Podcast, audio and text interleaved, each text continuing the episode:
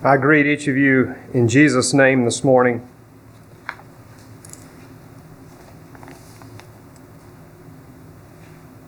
I've been looking forward to this message. I actually planned to preach this message a month ago, and I mentioned that I had a message that I was going to preach some time ago, but I'd received a um,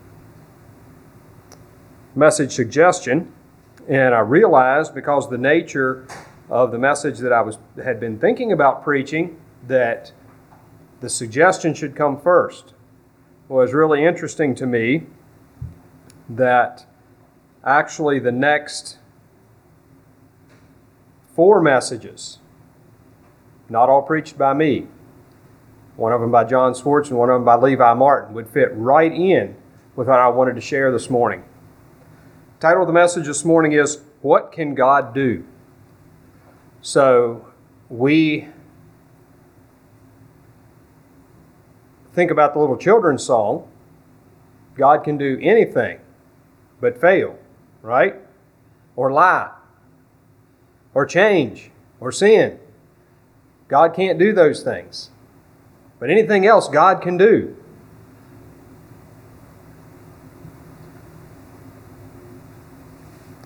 Talking about those messages from before.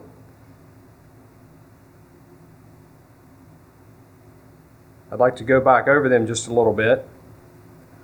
One of them was about the love of God. That was the first one. And then the next message, Brother John preached about the heart, and he talked about the heart of man in that message, and the heart of man after the fall, and the heart of man through the new covenant. Then it was Father's Day, and I preached that Sunday and preached about the Father heart of God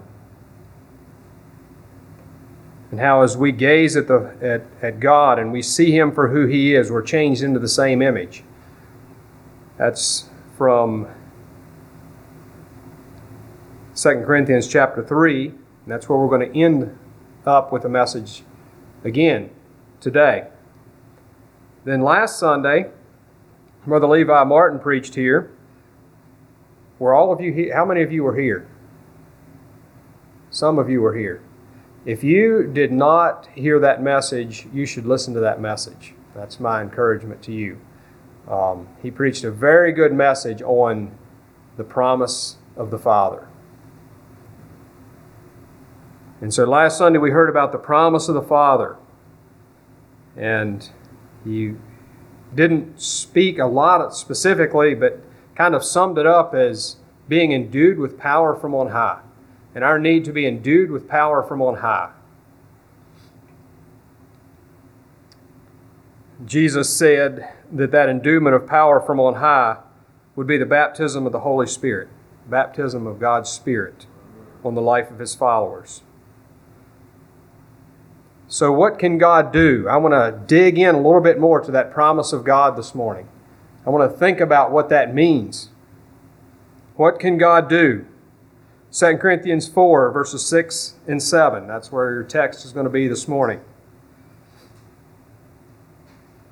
For God, who commanded the light to shine out of darkness, hath shined in our hearts to give the light of the knowledge of the glory of God in the face of Jesus Christ. But we have this treasure in earthen vessels that the excellency of the power may be of God and not of us. For God, who commanded the light to shine out of darkness. Which God was that? That was the God of creation. In the beginning, God created the heaven and the earth. And the earth was without form and void, and darkness was upon the face of the deep. And the Spirit of God moved upon the face of the waters. And God said, let there be light. And there was light. And God saw the light that it was good. And God divided the light from the darkness. And God called the light day, and the darkness he called night. And the evening and the morning were the first day. So we see God creating the heavens and the earth And then in verse 3, it's the first time it says that he spoke. And he said, Let there be light. And there was light. You stop and think about the amount of light that it takes to make the world light. I have a pretty strong flashlight. And I can tell if there's deer in my field about 250 yards away with that light. But it goes a long ways from lighting the world. The headlights on your vehicle give you enough light to drive at 55, 60, 70 miles an hour and be pretty confident about where you're going, but they go a long ways from dispelling the darkness at night. That's the kind of light we're talking about. And God spoke that into existence. And here it's making a comparison. It's saying that's the God, the God who spoke light into existence. Jeremiah 32 17. O Lord God, behold, you have made the heavens and the earth by your great power and outstretched arm. There is nothing too hard for you. And then the next verses go on to talk about Israel's history from Egypt into the promised land and how they broke the covenant with God and sinned. And then in verse 37 it says, Behold, I will gather them out of all countries that I have driven them in my anger and in my fury and in great wrath. And I will bring them back to this place, and I will cause them to dwell safely. They shall be my people, and I will be their God. Then I will give them one heart and one way, that they may fear me forever, for the good of them and their children after them. And I will make an everlasting covenant with them, that I will not turn away from doing them good, but I will put my fear in their hearts, so that they will not depart from me. Jeremiah is talking about a covenant to come, an everlasting covenant with a creator God, the God who created all things. And he's going to put that covenant into their heart. For God, who commanded the light to shine out of darkness, hath shined in our hearts. What can God do? He can make a darkness to light transformation in your heart, in your inner person. Colossians 1:13 Who hath delivered us from the power of darkness and has translated us into the kingdom of his dear son. That word translated there is the same word that it uses in Hebrews chapter 11 when it talks about a man there. Now, how many of you know who the oldest man that ever lived was? What was his name?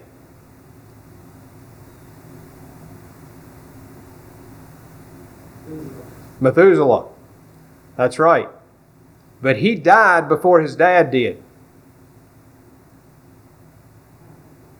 His dad was Enoch, and Enoch did not die. Enoch was taken.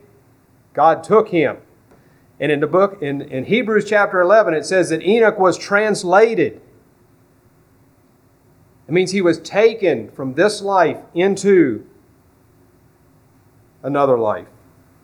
And that's the kind of transformation it's talking about. It's talking about that we are translated out of the power of darkness, that our hearts and our lives are in, and into the kingdom of His dear Son. From darkness to light. Brother John, in his message about the heart, he quoted from Jeremiah 17 The heart is deceitful above all things and desperately wicked. Who can know it? And we can't. We can't know it of ourselves. But then he went on to talk about when the Holy Spirit shines its light into our hearts, then we can see our hearts. The light of God's Spirit can shine in and free us from the power of the darkness that holds it in bondage.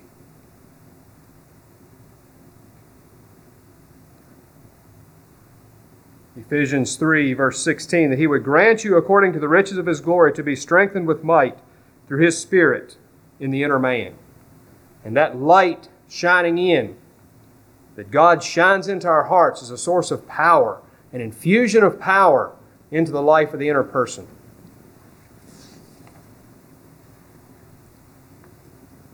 What is that light? For God, who commanded the light to shine out of darkness, hath shined in our hearts to give the light of the knowledge of the glory of God in the face of Jesus Christ. You see, light illuminates things, it makes things so we can see them. And the light of the Spirit shining into our heart illuminates and makes visible the person of God through Jesus Christ. And Jesus says in John chapter 3, verse 3, that's a very familiar passage where he's talking to Nicodemus about the new birth. And he says right at the very beginning of that, except a man be born again, he cannot see the kingdom of God because he doesn't have that spiritual light shining into his heart, into his inner being. And he can't see the kingdom without the Spirit. John 1, verses 12 through 14. Some of the most precious verses to me in the Bible because it was these verses that sparked the filling of the Holy Spirit in my life personally. But as many as received him, to them gave he power to become the sons of God, even to them that believe on his name, which were born not of blood, nor the will of flesh, nor the will of man, but of God. You see, Jesus said in that when he was talking about being born of the Spirit, he said, That which is born of the flesh is flesh. That which is born of the Spirit is spirit.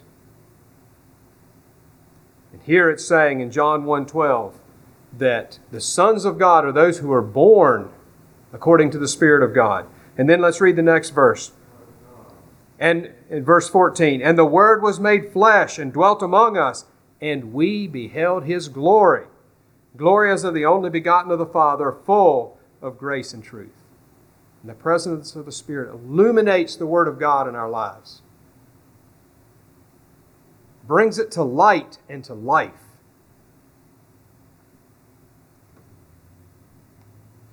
And through that spirit guided knowledge, the promises of God are made available to us. 2 Peter 1 3, according as his divine power hath given unto us all things that pertain to life and godliness, through what? Through the knowledge of him that hath called us to glory and virtue. whereby are given unto us exceeding great and precious promises, that by these ye might be partakers of the divine nature, having escaped the corruption that is in the world through lust. You see, we're back to the promises of God again, the promise of God, and that through the promise of God we can experience the nature, the divine nature of God coming into our hearts, into our beings. What can God do? He can plant His life within us giving us life from above that transforms the very nature of who we are. From children of darkness to children of light, to His own children. And then we move from verse 6 to verse 7. But we have this treasure, this precious treasure of the life of God within us in earthen vessels. Now, which is most significant? The treasure or the earthen vessel in which the treasure is found? And we were just talking about modesty a little bit, a little bit ago. What do we want people to see? Do we want people to see the treasure or do we want people to see the earthen vessel? Because immodesty draws attention to the earthen vessel. But modesty clothes the earthen vessel so that the godly life within, the godly treasure, can come forth. We have this treasure in earthen vessels so that we can be glorified? No. That the excellency of the power may be of God and not of us. That God can receive the glory. that what comes out of our lives can be the power of God and people can see it as the power of God.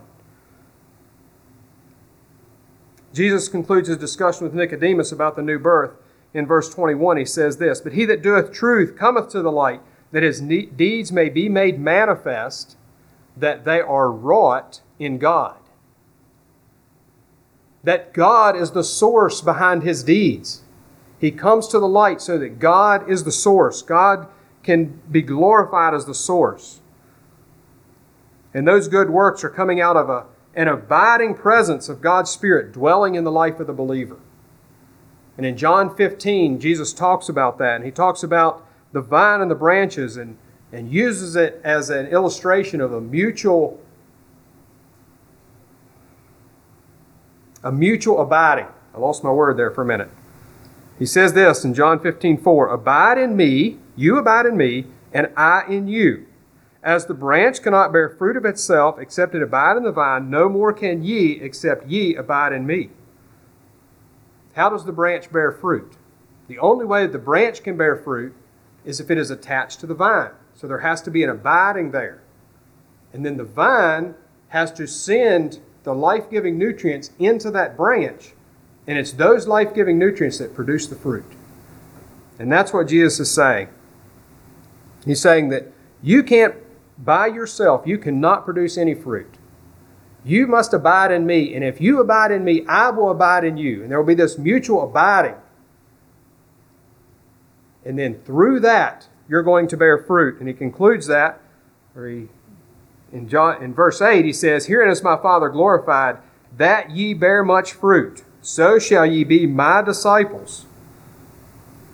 How is God going to be glorified by what I do? It's by Him being the source. In Philippians chapter 2, we're called to have the mind of Christ. And it talks about how Christ emptied himself. And then it says this in verse 12 Wherefore, my beloved brethren, as ye have always obeyed, not as in my presence only, but now much more in my absence, work out your own salvation with fear and trembling. For it is God which worketh in you, both to will and to do his good pleasure. It's God working in you. What did Jesus do? What was that mind we're being called to that, that brings us up to that place? He made himself of no reputation. He took upon him the form of a servant. He emptied himself.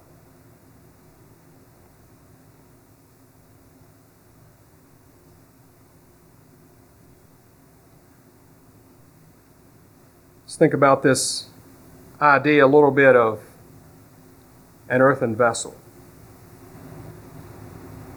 And I get the idea of a piece of pottery. Just and my wife kind of likes these things, and we have a couple of them sitting on top of our cabinets. But I'm, I'm thinking about just this little, you know, this little crock or something made out of pottery. That's the that's the picture I get with this thing of earthen vessels, and you know, they have their they have their own simple beauty, if you will, but they're not anything significant. Uh, most of ours are cracked, and none of them are very old, and so um, you know they don't have they don't have a whole lot of value. But our lives are being compared to that crock. And what our lives are before we come to Christ is they are, they are filled, that, that crock is filled with everything that we think is important. So, you know, whatever rocks, dirt, whatever. You know, in, in the light of eternity, material things really aren't that valuable. And that's what we put into that crock. We put in the material aspects of life. And then Christ came and we saw what a human could really look like.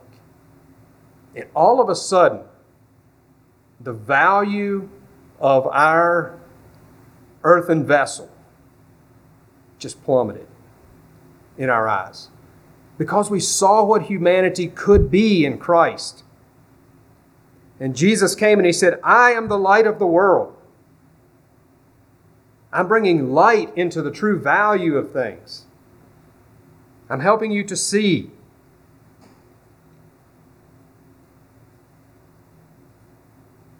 And He's calling us to come and empty ourselves. By faith, I'm calling you to come and give your life to me, and then I will take that vessel that's left over and I will fill it up with something. I'll fill it up with myself, with my righteousness, with my love, with my spirit. Our job is not to produce the fruit, our job is to empty the vessel and to present it empty before God.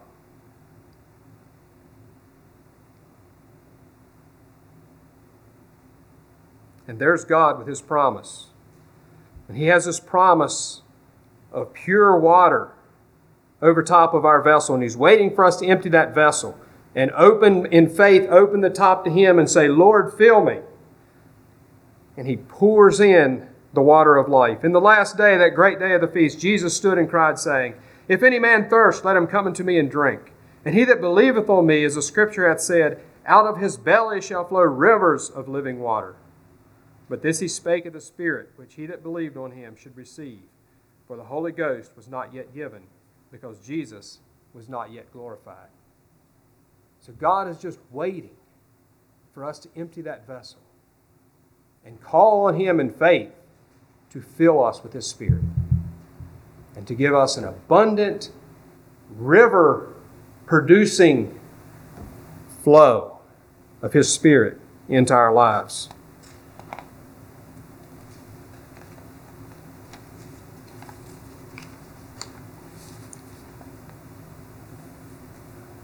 What can God do? In conclusion, God the Creator can make a new creation. His promise is to give life to those who are dead, to breathe into our earthen vessels the breath of life. And then we can become the light of the world. We can become the salt of the earth. Because Christ liveth in me.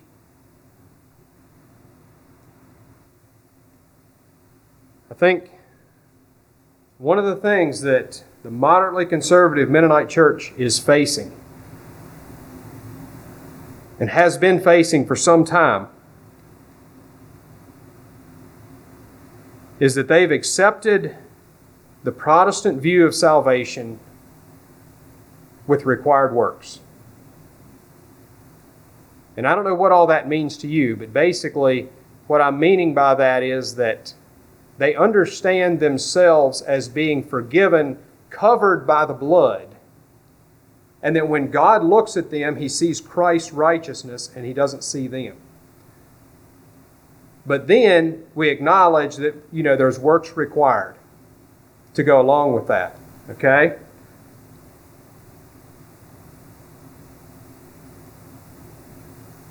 And, brothers and sisters, I believe that's part of the reason why the conservative Mennonite church has struggled with frustration and legalism because they don't understand, or maybe they're not truly accepting what the Word of God says about what salvation is. Let me read to you what salvation is. Whereof I am made a minister according to the dispensation of God, which is given to me for you to fulfill the Word of God, even the mystery which hath been hid from ages and from generations, but now is made manifest to his saints, to whom God would make known what is the riches of the glory of this mystery among the Gentiles, which is, it's getting ready to tell us what it is Christ in you, the hope of glory. There is no hope except Christ be in you. And that life of Christ in you is producing life giving water. It's producing spiritual fruit. And that hope there is not hope like we think about hope. We think about hope like uh, it's really dry and I hope it rains tomorrow. That's how we think about hope. That's not what this word means. This word means a confident expectation of glory. And that's where our assurance of salvation is. It's in the presence of the Holy Spirit dwelling in our lives. And that happens when we empty ourselves and by faith open ourselves up to God. And one of the reasons that things like yoga and Eastern religions are so dangerous is because that's an emptying of yourself and it's not opening yourself to God, it's opening yourself to other spirits. And that's why those things are so dangerous. And that's why we need to be very careful that we stay away from those things. Because Jesus said that if you get rid of, you empty yourself and you leave yourself empty, there's going to be seven spirits worse that will come back in and dwell in you. And we need to open ourselves up to faith. Through faith in Jesus Christ, we open ourselves up to the indwelling of God's Spirit and be people that are empowered by God's Word and God's Spirit. Empowered to live lives the way God wants us to. You'll get out your hymns of the church. I want us to look at a hymn. Number 506.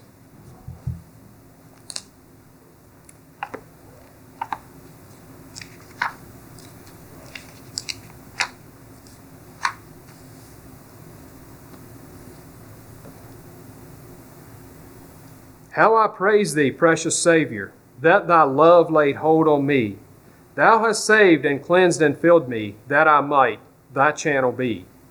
Emptied that thou shouldest fill me, a clean vessel in thy hand, with no power but as thou givest, graciously with each command. Witnessing thy power to save me, setting free from self and sin, thou who boughtest to possess me, in thy fullness, Lord, come in. Jesus, fill now with thy Spirit hearts that full surrender know, that the streams of living water from our inner man may flow. Channels only, blessed Master, but with all thy wondrous power, flowing through us, thou canst use us every day and every hour.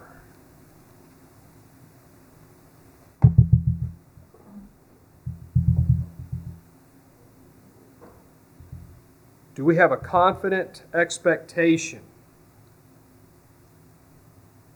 Is it our faith that God would fill us daily with power from on high? That we would be endued daily? That we would empty ourselves daily? That we would die daily to the desires of the flesh and commit ourselves to opening up our lives to the presence and power of God? in these verses from that I used as a text from chapter 4 of Corinthians, 2 Corinthians, are in the context of chapter 2, if you, I mean chapter 3. And if you go back into chapter 3, it talks about the old covenant. And it says in verses 4 through 7 And such trust have we through Christ to Godward, not that we are sufficient of ourselves to think anything of ourselves, but our sufficiency is of God who also hath made us able ministers of the New Testament, not of the letter, but of the Spirit. For the letter killeth, but the Spirit giveth life. But if the ministration of death, written and engraved in stones, was glorious, so that the children of Israel could not steadfastly behold the face of Moses, for the glory of his countenance, which glory was to be done away, how shall not the administration of the Spirit be rather glorious? If that old covenant was so glorious that those people couldn't even look on the face of Moses. And the reason why they couldn't look on the face of Moses was because they were people who only had the flesh with which to fulfill the Word of God. And it was insufficient. But if you go on to the end of the chapter, it says, Now the Lord is that Spirit, and where the Spirit of the Lord is, there is liberty. It frees us from that bondage of flesh and that weakness of flesh. it liberates us.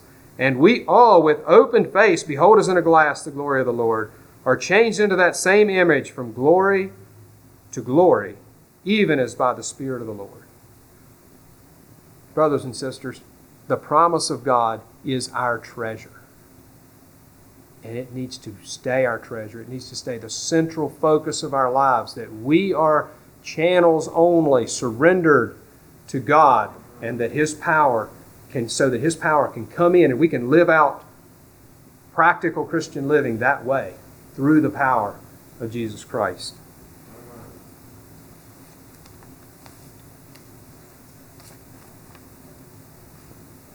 I think we'll bow our heads for prayer here, but uh, I'd like to ask Ben if he would close the service following the prayer. Let's bow our heads to pray. Father in heaven, we thank you today for your Spirit. And Father, we just commit the message this morning to you. We just ask, Father, that your power would be upon us, that we could humble ourselves before you, that we would maintain an emptiness before you, but that we'd always look to you in faith and recognize that by ourselves, in our own strength, there's absolutely nothing that we can do. And that we need to just embrace your promise. And by faith, look at your promise with a confident expectation of the glory that you want to work in each of our lives. So, Father, may we just be open and humble before you that your name might be glorified through each one of us. In Jesus' name, amen.